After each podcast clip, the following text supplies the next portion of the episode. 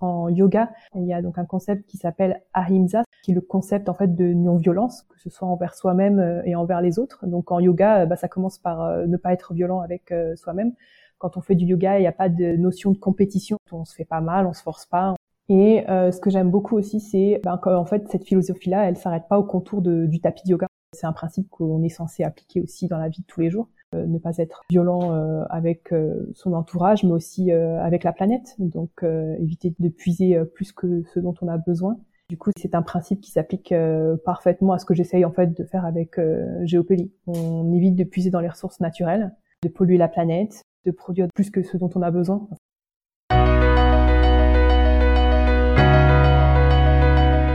Bienvenue dans Holy Brand, le podcast qui explore le rôle des marques dans l'éveil des consciences. Je suis Candice Meyer, consultante en stratégie et image de marque, et un mardi sur deux, je vous emmène à la rencontre d'entrepreneurs inspirants qui nous partagent leur engagement au quotidien pour développer des marques responsables et porter du sens. Des marques vertueuses qui dialoguent avec leurs parties prenantes, inventent de nouveaux modèles économiques, privilégient le long terme et optimisent leur empreinte à toutes les étapes de la chaîne de valeur. Holy Brand, c'est une approche holistique de la responsabilité des marques, avec des thématiques environnementales, économiques, sociales, spirituelles ou sociétales, pour croiser les perspectives, élargir les espaces de conscience et nourrir la réflexion des entreprises à impact. Très bonne écoute.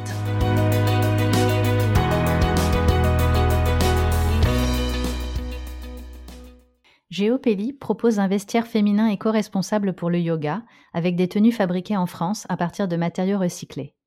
Créée début 2021 par Delphine Zimmermann, cette DNVB centrée sur la non-violence met le respect de ses parties prenantes au cœur de son engagement une démarche qui inclut clientes, fournisseurs, partenaires et bien sûr la planète.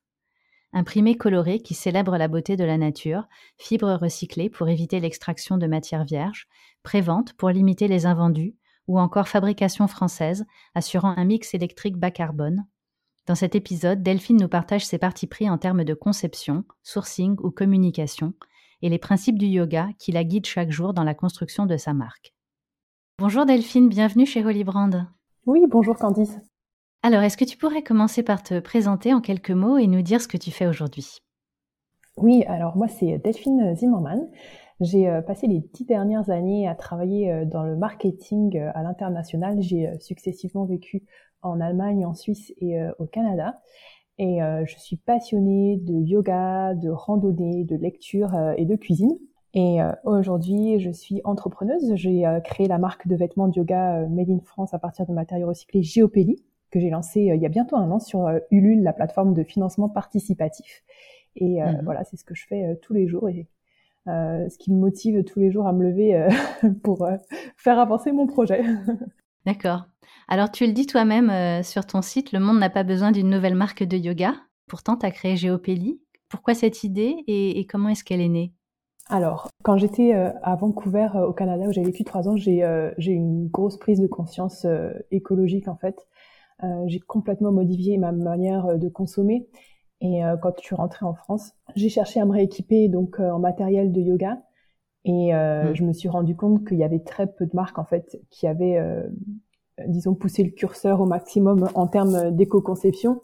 Euh, je savais que j'avais envie d'entreprendre et, euh, et euh, c'est là en fait où ça a fait tilt. Je me suis dit mais je devrais je devrais proposer justement des vêtements, des accessoires de yoga dont la démarche éco-responsable est vraiment poussée au, maximum en fait. Parce que quand on est yogi, a priori, on s'intéresse aussi voilà au, au reste, on, on, cherche à vivre aussi en harmonie avec la nature.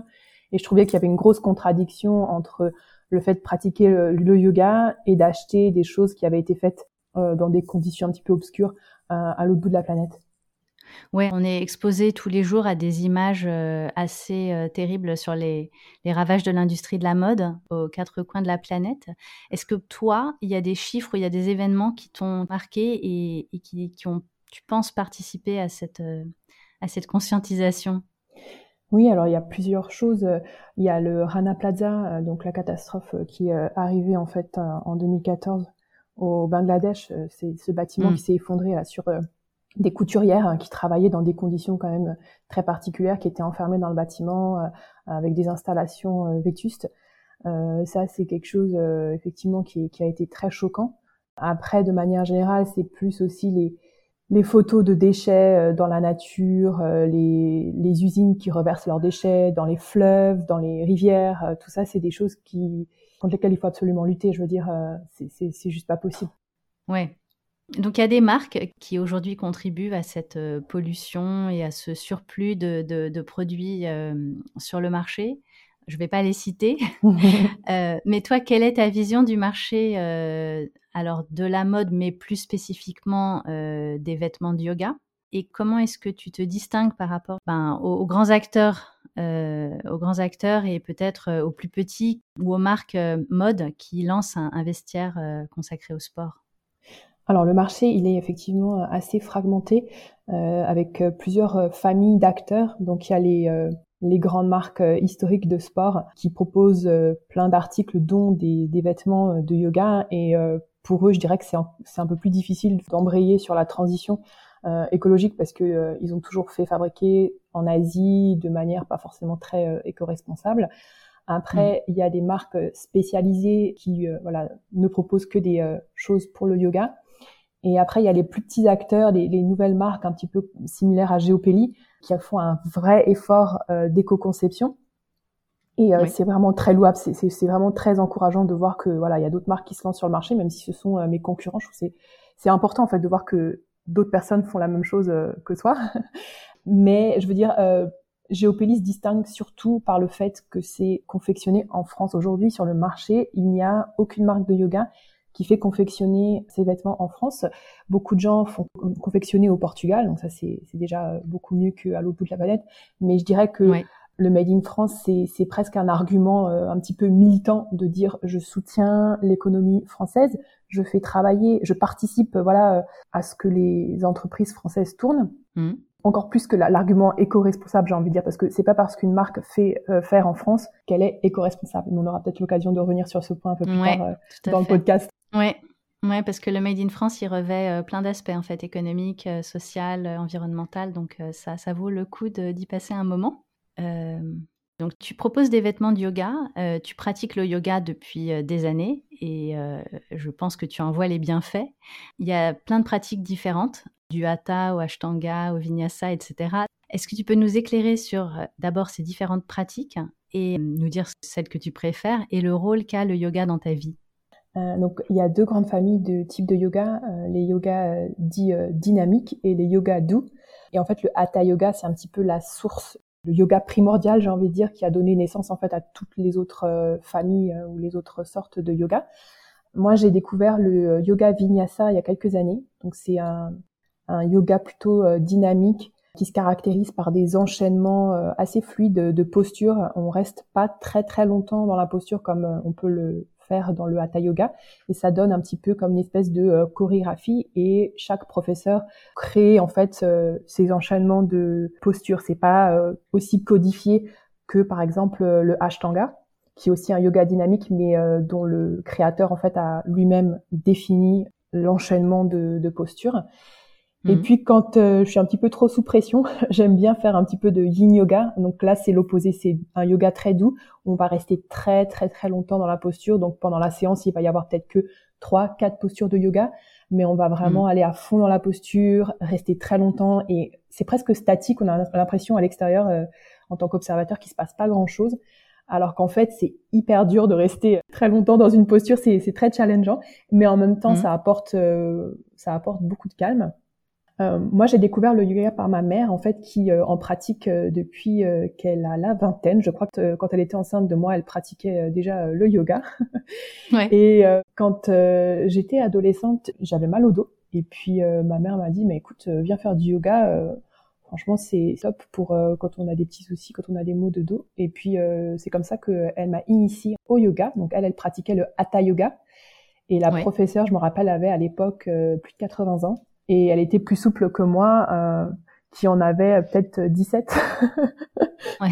Donc euh, c'était une chouette expérience. Et puis après, ben voilà, j'ai fait mes études, donc j'ai pas forcément pu euh, continuer à pratiquer de manière très régulière. Et je m'y suis remise de manière beaucoup plus intensive en fait quand euh, j'étais enceinte de mon premier enfant, parce que je voulais avoir un accouchement naturel en fait. Et je me suis dit, mais il faut, ça se prépare en fait, il faut que je me mette dans dans un environnement positif, il faut que je me détendent. Et c'est comme ça que j'ai vraiment reconnecté avec le yoga. Et aujourd'hui, j'essaye d'en faire.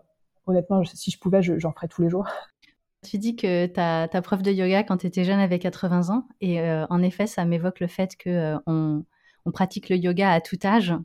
Euh, donc j'imagine qu'il y a plein de segments de, consommatrices assez différents en fait au sein de la communauté des yoginis.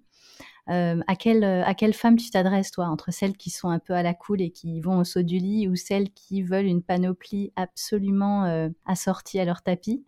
Qu'est-ce que tu vises? Alors je dirais que Géopélie a été créée pour, pour toutes les yoginis, mais bien sûr que celles qui apportent une attention particulière au fait que leurs vêtements soient euh, coordonnés d'un point de vue esthétique, je pense que ça leur plaira euh, d'autant plus.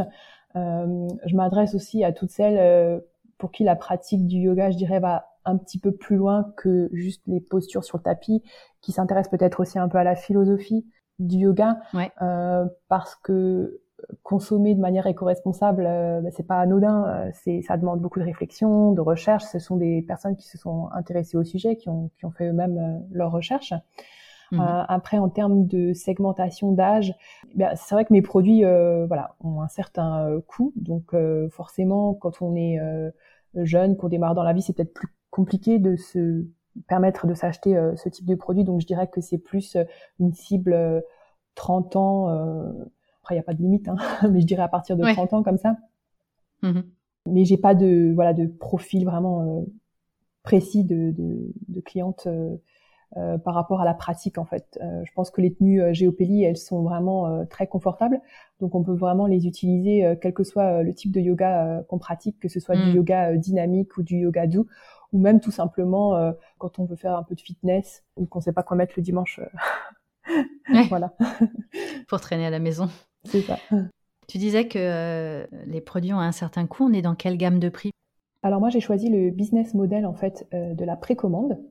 Et euh, ça, ça a du coup un impact sur mes prix, puisqu'en fait, en phase de précommande, je vais proposer en fait un tarif plus avantageux pour inciter justement les clientes à passer leur commande pendant la période de précommande. Moi, ça me permet en fait d'optimiser au mieux la production, d'avoir moins de stock, de vraiment gérer au mieux toute la partie euh, approvisionnement. Et euh, mm. ensuite, euh, une fois que la, la phase de précommande est clôturée, j'appelle ça en fait des prix stock qui sont en fait de 10 euros plus cher à peu près. Mm-hmm. Pour le legging et la brassière, on est sur une gamme de prix de, de 99 euros. Et euh, le t-shirt, il est à 69 euros. Donc ça, ce sont les prix stock. Donc quand on quand on passe sa commande en, en, période de précommande, et eh ben c'est 10 euros moins cher par article. Donc on est quand même dans une gamme de prix, je dirais, euh, moyen haut de gamme, tout en gardant à l'esprit que une marque de vêtements éco-responsable, elle tasse ses marges pour pouvoir proposer euh, ses produits, je dirais, au tarif le plus euh, accessible possible. Oui. C'est pas comme euh, certaines marques, voilà, qui font fabriquer en Asie, qui font x3, qui sont des marges colossales. Là, on, on, on est obligé de tasser pour un prix de vente qui est parfois similaire. Donc c'est vrai que quand on dit c'est cher, il faut toujours remettre dans le contexte. C'est cher par rapport à quoi? Qu'est-ce qu'a coûté le vêtement Qu'est-ce qu'a réellement coûté le vêtement en, fabrication? Qu'est-ce qu'on donne comme valeur? Qu'est-ce qu'on apporte comme valeur aux clients? Je veux dire, tous les tissus qu'on source pour les vêtements Géopélie sont d'une grande qualité. On ne lésine pas sur sur cet aspect-là. Moi, j'ai envie de proposer des, des choses qui vont durer dans le temps, qui vont résister au lavage, que les personnes pourront encore porter dans dix ans. Quoi. C'est vraiment ça l'objectif.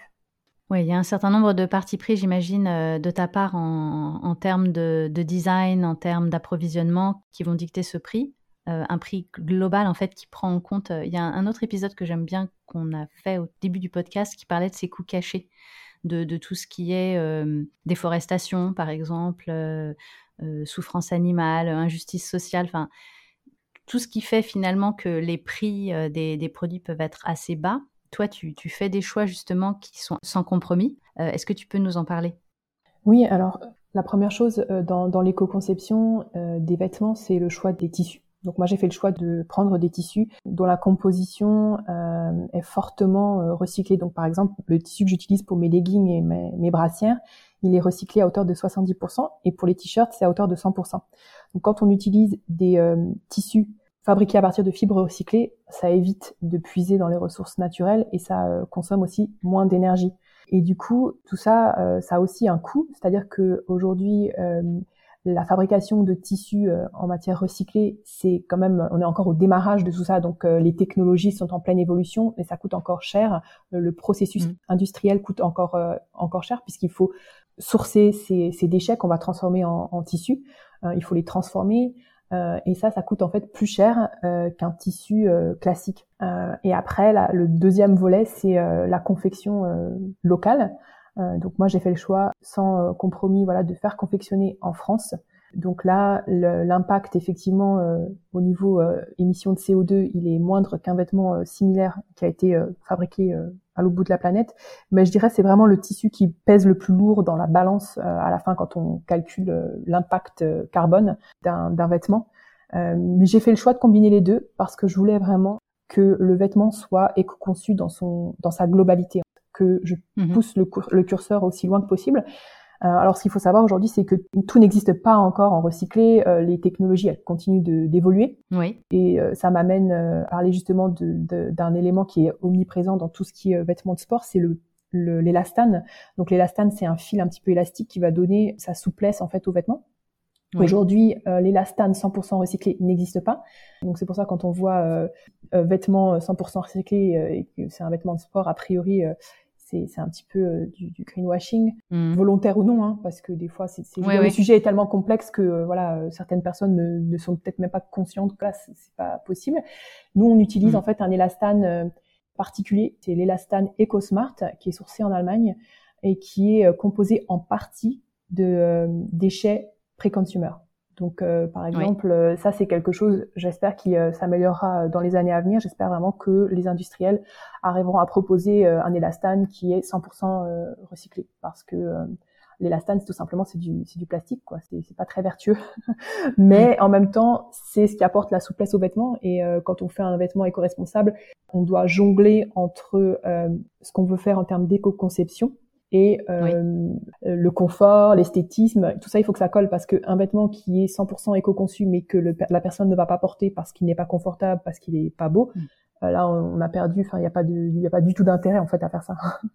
Donc c'est vraiment c'est la règle numéro un. C'est vraiment un équilibre entre les deux à trouver. Euh, et c'est pour ça d'ailleurs que le vêtement euh, éco-responsable parfait n'existe pas. oui, pour l'instant il y a encore des arbitrages à faire. Euh, euh, tu parlais de déchets pré-consumer, tu peux nous donner quelques exemples? Alors, un déchet euh, pré-consumer, en fait, c'est un déchet industriel. Donc, ça veut dire que, par exemple, dans l'usine, euh, ils vont fabriquer un produit, donc par exemple un fil ou un tissu, puis il va y avoir des déchets. Donc, tous ces déchets, au lieu d'être jetés à la poubelle et enfouis ou brûlés, ils vont être réutilisés en fait dans, pour faire autre chose en fait. D'accord. Ah, donc à l'opposé, on a les déchets euh, post-consumer. Donc ça, c'est vraiment les déchets qui sont dans les poubelles et qu'on va euh, valoriser en fait, qu'on va retransformer en, d'autres choses. Donc ils ont déjà ils ont déjà servi en fait, ils ont déjà une, une vie. D'accord, ça c'est les fameuses bouteilles en plastique? Exactement. Ouais. Et du coup, comment tu as procédé? Tu, euh, Comment tu t'es formé, toi, sur ces sujets d'éco-conception? Est-ce que tu es passé aussi par l'aide d'une analyse du cycle de vie pour savoir vraiment où étaient les impacts sur ta chaîne de valeur? Alors je me suis beaucoup renseignée, j'ai lu beaucoup d'articles que j'ai trouvés euh, sur le net, mais je dirais ce qui m'a vraiment mis la puce à l'oreille et ce qui m'a vraiment euh, euh, donné, j'ai envie de dire, un socle assez fort de, de connaissances, c'est le fait d'avoir travaillé pour une agence en fait en conseil d'émissions de, CO2. Quand j'étais à Vancouver en fait au Canada, j'ai aidé une personne à, à, voilà vendre son logiciel qui permettait en fait de calculer les émissions de CO2, de faire des analyses de cycle de vie et cette personne-là, en mhm. fait, euh, je suis restée en contact avec elle, on a, on a sympathisé. Et euh, quand je lui ai parlé de, du lancement de ma marque, elle m'a dit ah, mais euh, avec plaisir, j'aimerais bien faire tes analyses de cycle vie. Donc on en a beaucoup discuté ensemble. C'est un spécialiste en fait dans le sujet, donc je pouvais pas, je pouvais pas trouver mhm. mieux. après, il se trouve que ça n'a pas abouti dans le sens où on n'a pas pu mettre un chiffre sur les analyses de cycle de vie de, des vêtements de Géopélie tout simplement parce que aujourd'hui, dans l'état actuel des choses, mes fournisseurs ne sont pas capables en fait de me donner euh, les chiffres dont j'ai besoin pour calculer euh, de manière précise, par exemple, combien euh, consomme une usine pour la fabrication du tissu que j'utilise, combien d'eau est, consommée pour la, la, mm. la, fabrication, la teinture. Ça, c'est, ce sont des chiffres en fait qui ne sont actuellement pas disponibles. Et du coup, j'espère vraiment que dans les années à venir, c'est quelque chose auquel j'aurai plus facilement accès.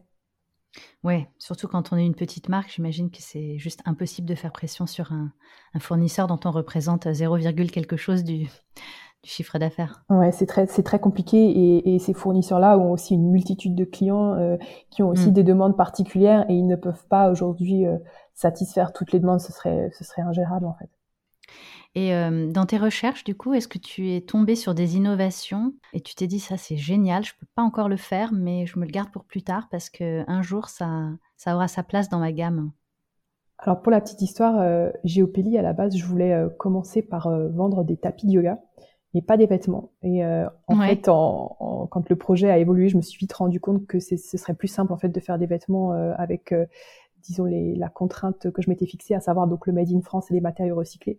Euh, pour les tapis, j'avais énormément de mal à trouver quelque chose qui soit à la fois éco-responsable et pratique. Quand on fait du yoga, quand on utilise un tapis, c'est super important qu'il soit antidérapant euh, donc euh, avec le sol, mais euh, il faut aussi que le contact avec les mains et les pieds ce soit quelque chose d'agréable et aussi antidérapant. Donc il y a quand même des petites contraintes mmh. techniques là qui, qui, sont présentes et qu'il faut respecter, sinon comme je disais tout à l'heure, on, finit par vendre un produit que personne ne va utiliser, donc c'est pas le but.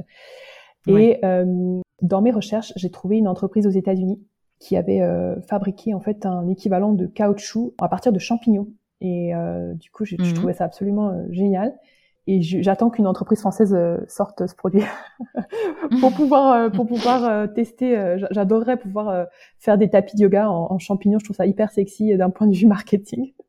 Mhm. Donc ça c'est une innovation que j'avais trouvée hyper intéressante. Et j'en avais trouvé une autre. C'était pour faire des, des briques de yoga. donc une, pour ceux qui connaissent pas ce que c'est qu'une brique de yoga, c'est un parallélépipède qu'on utilise en yoga, par exemple, euh, quand on n'est pas assez souple ou qu'on n'arrive pas à faire une posture, ben ça va venir euh, caler un membre pour pas qu'on se fasse mal. Euh, mm-hmm. c'est ça, ça va servir aussi à prendre appui, euh, par exemple sur les mains quand on est par exemple en demi-lune et qu'on n'a pas le bras assez long pour toucher le sol, ben on va prendre une brique. Enfin c'est voilà, c'est quelque chose qui permet de faciliter les postures, on va dire. Et aujourd'hui dans le marché, ben, il y a soit les les entreprises qui proposent du plastique, ou alors les euh, entreprises qui proposent des briques de yoga en liège. Le liège qui est un matériau mm. très intéressant d'un point de vue éco-responsable. Moi, je voulais, euh, je cherchais autre chose. J'avais envie de, de trouver euh, autre chose. J'aimais bien en fait l'idée de d'utiliser des déchets pour, refaire des nouvelles, des nouveaux produits.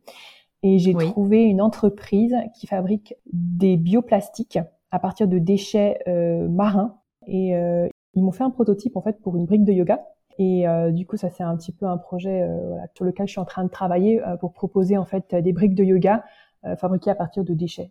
je trouve ça hyper hyper sympa l'idée de revaloriser des déchets pour en faire des nouveaux objets. Oui. Tu parlais tout à l'heure de jongler entre différentes considérations, le confort, l'esthétique, etc. Il y a aussi la partie technique quand on pratique le yoga, quelles sont les, spécificités en fait euh, auxquelles il faut répondre pour que, euh, bah, pour que le vêtement, j'imagine, euh, garde sa forme, sèche rapidement, etc. Alors, pour ce qui est du yoga, j'ai envie de dire que c'est le confort qui est primordial. Donc, on va privilégier des vêtements qui sont vraiment adaptés à la pratique. Donc après, selon les préférences, il y a des gens qui préfèrent porter des vêtements amples, larges, ou alors des vêtements justement près du corps. Moi, j'ai personnellement, je préfère euh, tout ce qui est plus euh, près du corps. Et euh, les mm. vêtements Géopélie ont vraiment cette caractéristique qu'une fois enfilés, on a vraiment l'impression d'avoir enfilé une seconde peau. Donc c'est vraiment le, la maille jersey que j'utilise pour le legging et la brassière sont extrêmement doux, extrêmement souples. C'est très mm. agréable à porter. Et la coupe est faite de telle sorte qu'elle épouse vraiment les formes. Il n'y a pas de zone de frottement. on a fait le moins de couture possible pour que mm. ce soit le plus le plus agréable possible.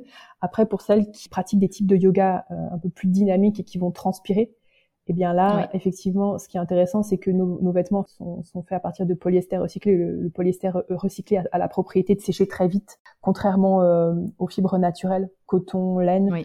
Euh, donc ça, quand on fait du sport et qu'on transpire beaucoup, c'est agréable d'avoir des vêtements qui, eh bien, qui sèchent euh, plutôt que de rester mouillé en fait. Et hmm. puis les coupes ont été pensées aussi par rapport au mouvement qu'on peut faire. Donc c'est c'est-à-dire que quels que soient les, les enchaînements mouvements qu'on fait, ça reste très agréable à porter, c'est très souple. Euh, donc on n'est pas hmm. coincé, on n'est pas coincé dans ces mouvements en fait. D'accord. On n'a pas encore parlé d'ailleurs de euh, toute la partie euh, modélisme. Comment est-ce que tu travailles ce, cette étape-là? Alors en fait, c'est à la fois le stylisme et le modélisme. Donc moi, je travaille en fait avec des sous-traitants qui m'aident à développer les produits. Et pour ce qui est de la partie stylisme modélisme, je travaille avec un bureau de développement qui est spécialisé en fait dans euh, la réalisation de euh, prototypes. Donc euh, comment est-ce qu'on travaille? Eh bien, main dans la main clairement, puisque moi à la base donc je vais faire comme un espèce de mood board, donc un tableau d'inspiration avec des, des, idées assez précises de ce que je souhaite faire. Par exemple, on va, dire pour le legging, je vais avoir des photos de legging, des, des coupes, des formes. Euh, donc je vais tout mettre ça sous forme de tableau d'inspiration et je vais aussi apporter des, des vêtements euh, pour leur montrer par exemple quel type de couture, quel type de forme je souhaite. Et on va avoir un, un petit débrief ensemble où je vais leur expliquer euh, ce que je souhaite euh, faire. Et puis j'apporte donc les tissus que je souhaite utiliser et eux ils vont faire un premier prototype. Et mhm. souvent pour arriver à un résultat qui est vraiment optimal, il va falloir réaliser plusieurs prototypes pour arriver vraiment au résultat qu'on souhaite. Et mhm. une fois que le prototype est validé, ce bureau de développement, il va euh, développer un dossier technique dans lequel on va retrouver euh, tous les fichiers en fait qui vont servir après aux, aux gens qui vont confectionner. Donc les tableaux de mesure, euh, les différentes tailles, parce que selon la taille qu'on propose, donc du XS au XL, en l'occurrence chez Geopelli, les, bah, le patronage va pas être pareil.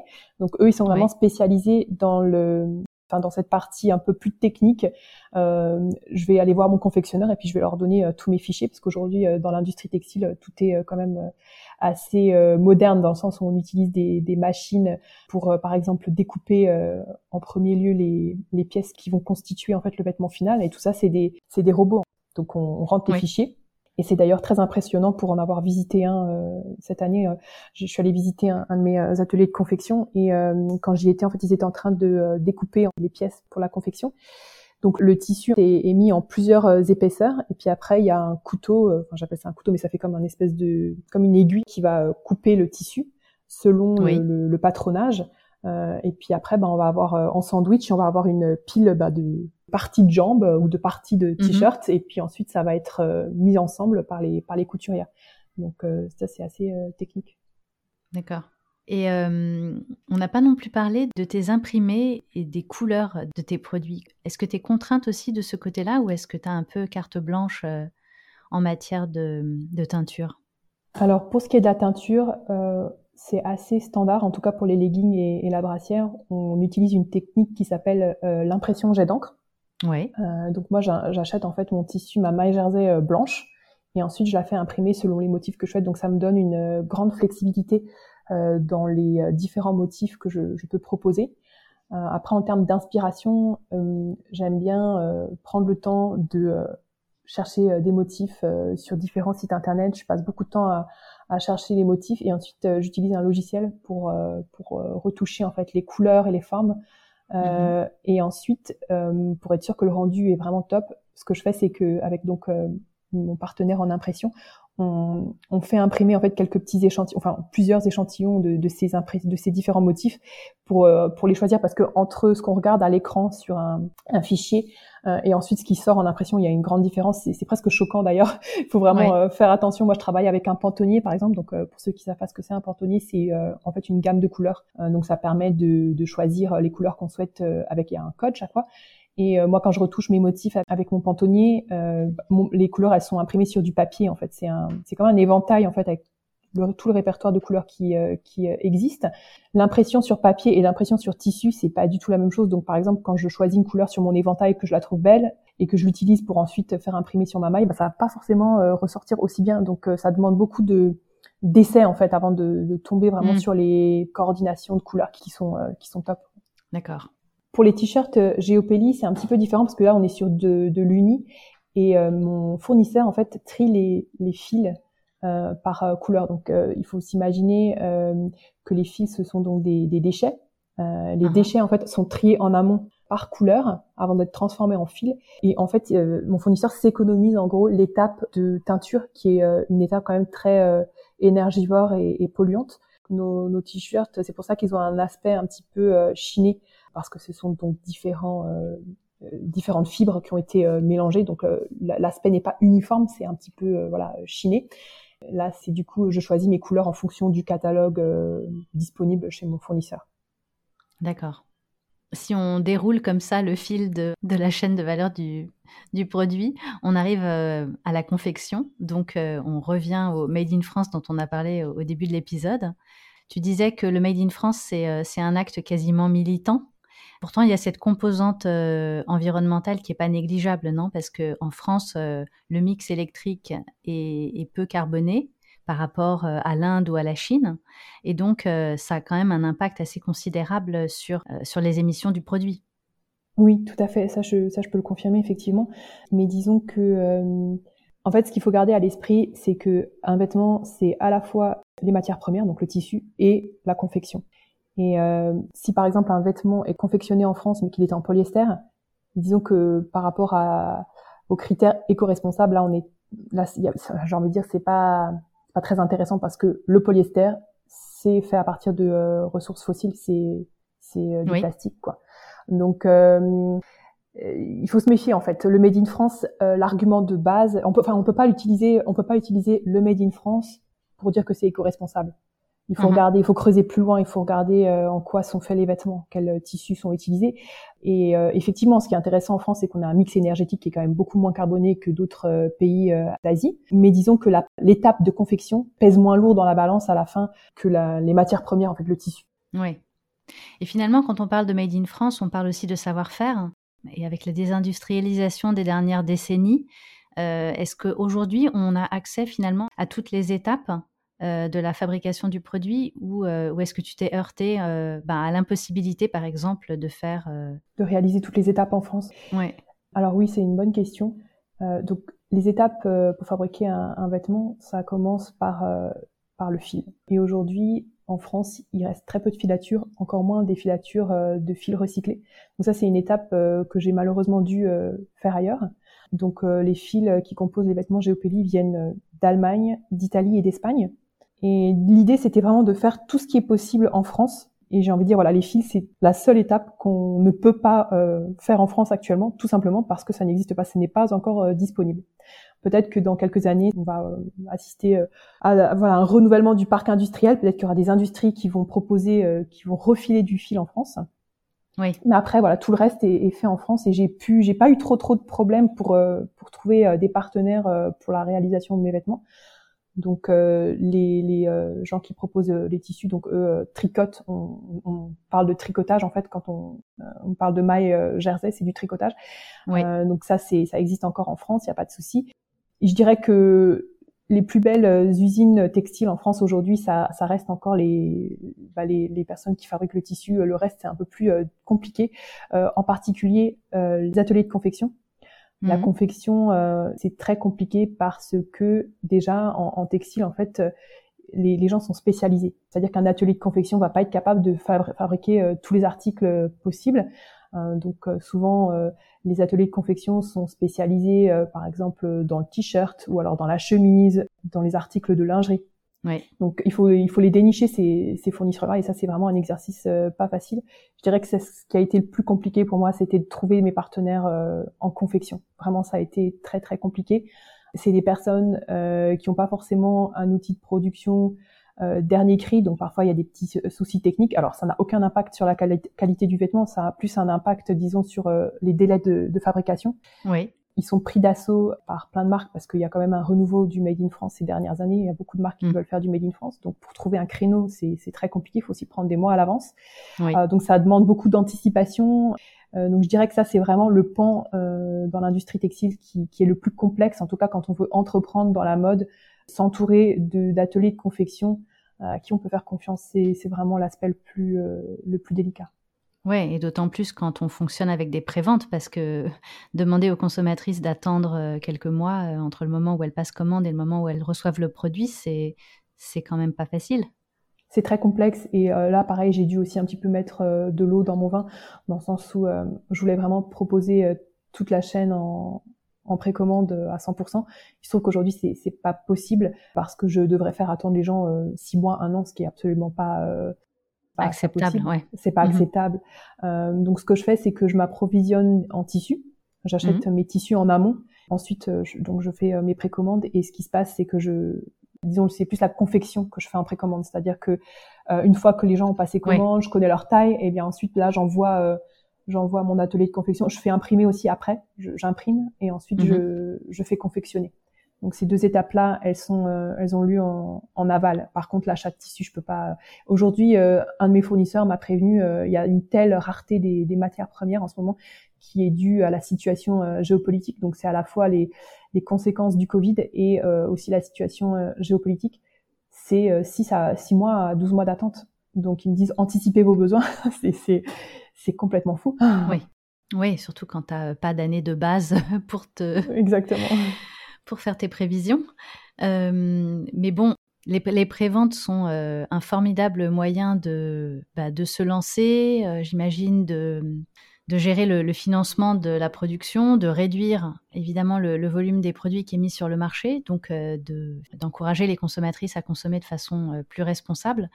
Toi, tu passes beaucoup de temps à sensibiliser justement tes consommatrices et à expliquer en fait pourquoi est-ce qu'il faut consommer moins mais mieux Comment est-ce que tu vois ton, rôle en tant que marque, hein, justement, pour, euh, pour éveiller des consciences? Alors, Géopélie a clairement un rôle à jouer euh, par rapport à ça. Euh, sans, pour autant être moralisateur, je veux pas du tout, en tout cas, que le message soit perçu comme tel. L'idée, c'est plus de sensibiliser, comme tu le dis, d'apporter le plus d'informations possible pour que les gens puissent, se faire leur propre opinion. moi, j'utilise beaucoup bah, les articles de blog, mais aussi les réseaux sociaux pour euh, de temps en temps euh, saupoudrer quelques informations par-ci par-là, sans pour autant bombarder les gens avec ça, parce que c'est pas non plus mon cœur de métier. Moi, je mhm. propose des vêtements de yoga made in France et recyclés, mais j'aime bien aussi de temps en temps voilà mettre mon chapeau de militante pour dire bah voilà cette étude là elle dit que par exemple bah, les vêtements qui sont fabriqués en France à partir de matériaux recyclés ont une empreinte carbone de plus de 50% moindre qu'un vêtement euh, similaire euh, fabriqué en Asie. Et ça, en l'occurrence, c'est euh, une étude dont on a parlé toutes les deux dans la préparation de ce podcast, qui est mm. l'évaluation en fait des émissions de carbone de l'industrie textile, Cycleco, qui a été publiée en janvier 2021, qui dit très clairement, voilà, quand on fait fabriquer en France et qu'on utilise des matériaux recyclés, l'empreinte carbone diminue de plus de la moitié. C'est énorme. Est-ce que c'est suffisant par rapport aux ordres de grandeur euh, attendus en fait pour qu'on atterrisse euh, à net zéro en 2050 Ouais, parce que cette étude, elle, euh, elle donnait un chiffre très intéressant. En fait, l'empreinte carbone textile de chaque Français aujourd'hui, elle est de 442 kg de CO2 par an. Et pour atteindre les objectifs de, des accords de Paris, et ne pas dépasser une augmentation de la température de, de 2 degrés en 2100, il faudrait diviser ce chiffre par 6. Donc euh, tomber à 75, 74 kg de CO2 par an pour tout pour tout le textile, donc que ce soit habillement, euh, euh, ameublement et c'est c'est énorme. Ouais, c'est colossal, bien sûr. Non, mais là c'est un c'est un changement de, de paradigme, de, de mindset, de modèle, de, de, logiciel, de tout ce que tu veux. Ouais, ça montre ça montre l'ampleur des efforts. Bah écoute, il y a une hotline qui s'est montée aux États-Unis pour aider les jeunes qui sont addicts à la fast fashion à à sortir justement de cette, euh, de cette addiction. Donc, euh, on peut toujours rêver. Euh, c'est fou ça. Tu... Ouais, c'est une marque ou une association qui s'appelle ThreadUp. Ok. Ouais, tu fais sur ton blog, en effet, tu diffuses beaucoup d'informations avec beaucoup d'intelligence et de, douceur. Ça participe évidemment de ta philosophie de la non-violence. D'ailleurs, on peut peut-être en profiter pour expliquer d'où vient le mot géopédie et finalement, euh, quelle est cette approche que tu prônes de bienveillance et de respect à 360 Alors, géopélie, c'est en fait euh, le nom d'un oiseau. Euh, c'est une petite colombe. Donc, c'est un petit clin d'œil en fait aux postures de yoga qui portent aussi des, des noms d'oiseaux. Il y a plein de postures de yoga comme la grue, l'aigle, voilà. Mmh. et en même temps, c'est ça fait référence en fait à la paix puisque la colombe c'est le symbole de la paix. Et euh, ben c'est la combinaison des deux. Donc euh, j'ai trouvé ça intéressant. Et je voulais que ce soit un nom français aussi, puisque j'avais euh, en fait l'idée de faire du Made in France. Je voulais que ce soit quelque chose qui fasse français pour que ce soit cohérent. Hmm. Et donc pour rebondir sur sur la non-violence en yoga, il y a donc un concept qui s'appelle Ahimsa. Ça s'écrit A-H-I-M-S-A, qui est le concept en fait de non-violence. Quand on est yogi, voilà, on en tout cas pour ceux qui s'intéressent à la philosophie euh, du yoga, euh, l'un des principes, c'est justement d'exercer la non-violence dans, dans, tout, que ce soit envers soi-même euh, et envers les autres. Donc en yoga, bah, ça commence par ne pas être violent avec soi-même. Quand on fait du yoga, il n'y a pas de notion de compétition. En fait, on se fait pas mal, on se force pas, on, on se blesse pas. Mm. L'idée, c'est de s'écouter en fait. Et tous les jours, la séance de yoga, elle va être un petit peu différente en fonction de comment est-ce qu'on se sent. Et euh, ce que j'aime beaucoup aussi, c'est euh, ben, en fait cette philosophie-là, elle s'arrête pas au contour du tapis de yoga. En fait, euh, c'est un principe qu'on est censé appliquer aussi dans la vie de tous les jours. Euh, donc, ne pas être violent avec son entourage, mais aussi avec la planète. Donc, éviter de, de puiser plus que ce dont on a besoin. Et du coup, c'est un principe qui s'applique parfaitement à ce que j'essaye en fait de faire avec Géopélie. On évite de puiser dans les ressources naturelles ouais. de polluer la planète, de, euh, de produire des choses euh, plus que ce dont on a besoin. C'est, c'est quelque chose qui est vraiment en partie intégrale de la, de la marque. Ouais. Et là, on rejoint le concept euh, de marque holistique que j'aime vraiment porter et qui du coup fait le pont entre les valeurs personnelles de, enfin, tes valeurs personnelles et ce que tu mets de ta philosophie dans la marque. Oui. Ces, ces principes, euh, ils sont partagés par Ariane aussi, euh, avec qui tu as fait une collaboration? Oui, j'ai fait une collaboration avec Ariane, euh, donc qui est euh, la fondatrice de la chaîne euh, YouTube Yoga Coaching, et qui est aujourd'hui la première YouTubeuse de yoga en France. Et c'est d'ailleurs elle qui a su mettre le mot sur ce concept-là, qui elle a une très grande connaissance en fait de la philosophie yogique. donc c'est elle en fait qui m'a soufflé le mot ahimsa, qui m'était pas forcément très familier avant. Elle mmh. aussi utilise ce concept dans, dans les projets en fait qu'elle soutient. Euh, donc tous les projets qu'elle euh, promeut euh, doivent avoir cette philosophie de, bah, de respect des autres et puis de la planète. donc je trouve ça chouette de pouvoir mettre un mot clair sur cette philosophie. Ça permet de clarifier bien les choses. Hmm. Et tu te vois faire d'autres collaborations dans le futur ou est-ce que tu, sais déjà comment est-ce que tu veux animer ta communauté et quel genre d'activité, de campagne tu, veux créer? Ou est-ce que tu vois vraiment ton marketing et ta communication comme allant à rebours de ce modèle? Alors, j'ai testé déjà quelques euh, outils marketing pour faire connaître la marque, euh, pour la promouvoir, mais c'est vrai qu'il n'y a rien euh, de comparable à une, à une collaboration. J'ai vraiment vu le résultat euh, d'un point de vue euh, des ventes, mais aussi d'un point de vue euh, trafic sur mon site internet et, et, puis intérêt aussi au niveau des réseaux sociaux. Ouais. Alors Ariane est une personne absolument formidable qui, qui j'ai eu la chance qu'elle me fasse confiance. donc l'idée c'est de continuer à développer la, la petite collab qu'on a fait ensemble. En fait j'ai fait une petite, on a fait une petite collection ensemble pour elle. Et bah, l'idée c'est de continuer à nourrir cette collection dans les années qui vont venir. Et puis pourquoi pas si d'autres personnes sont intéressés pour que Géopélie euh, collabore avec elle euh, pour développer d'autres pièces, euh, ce serait très très chouette.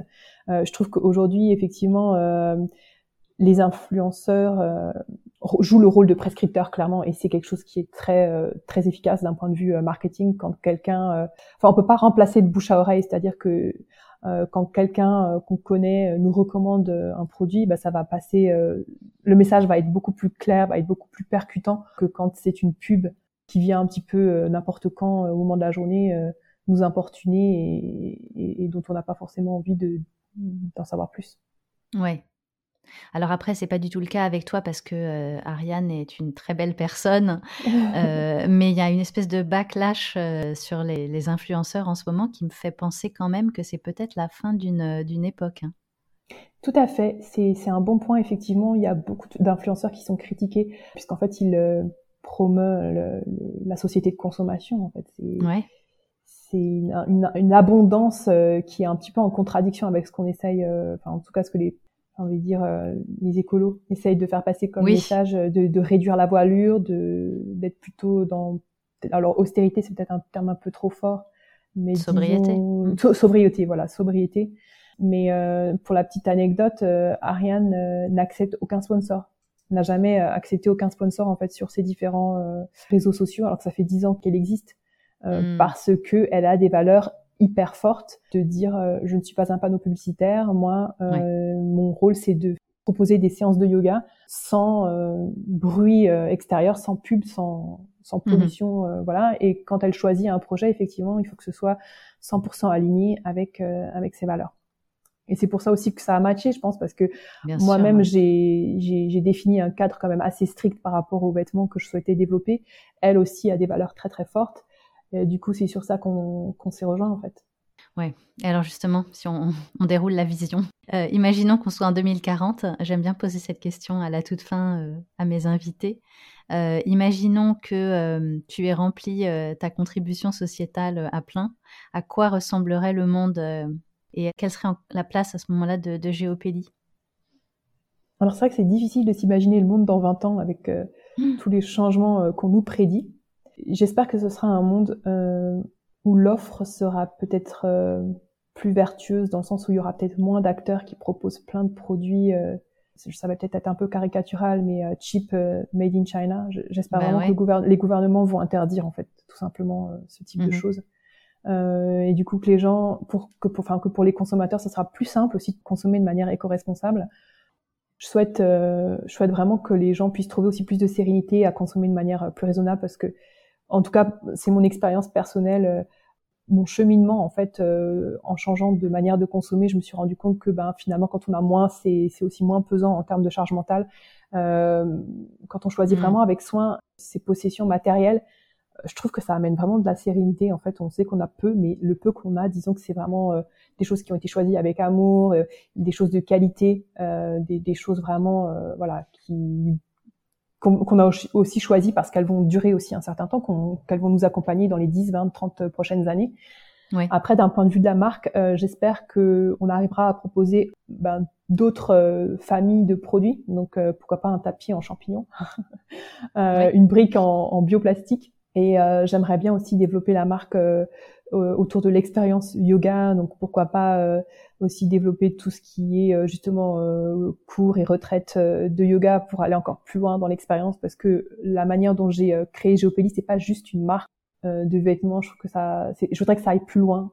L'idée c'est vraiment d'inspirer les femmes à, à, prendre soin d'elles un petit peu tous les jours à, à, pratiquer le yoga autant que possible pour justement avoir une vie une vie équilibrée.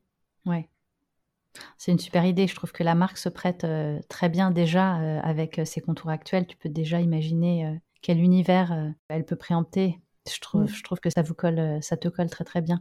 et puis proposer aussi peut-être encore plus de contenu yoga. Je le fais déjà actuellement sur mon blog, mais c'est vrai que ça prend du temps quand on est toute seule mmh. à bord. Je peux pas passer mes journées à écrire juste des articles de blog, mais j'aimerais bien aussi développer l'aspect content marketing à fond euh, pour mhm. proposer vraiment du contenu euh, super intéressant pour toutes les personnes qui euh, s'intéressent à la fois au yoga, à l'éco-responsabilité. je peux vraiment jouer sur ces deux panels puisque c'est c'est vraiment dans l'ADN de la marque. Ouais. Extra. Bah écoute Delphine, j'ai hâte de voir ça, vraiment. Le monde par Géopélie en 2040. Merci beaucoup et bravo pour cette marque qu'on attendait vraiment. Merci Candice. Avec plaisir, à bientôt. À bientôt.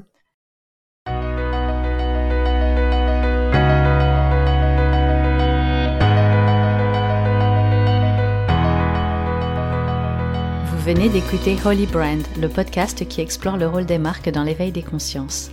Si vous avez aimé cet épisode, n'hésitez pas à le partager et à lui donner 5 étoiles. Pour me retrouver, un mardi sur deux, abonnez-vous gratuitement sur Apple Podcast ou sur votre plateforme préférée. Et si vous souhaitez me faire part de vos idées ou me suggérer de nouveaux invités, contactez-moi sur LinkedIn at Holy Brand Podcast. À bientôt!